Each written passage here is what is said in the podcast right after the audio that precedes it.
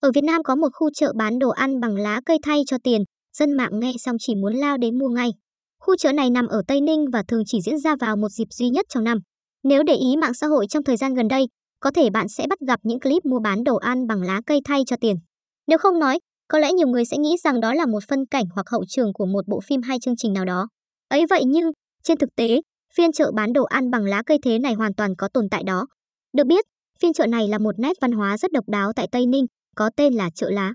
Hàng năm, phiên chợ lá sẽ diễn ra vào khoảng ngày rằm tháng riêng âm lịch. Vào năm 2021, do ảnh hưởng của dịch bệnh nên phiên chợ lá bị hoãn.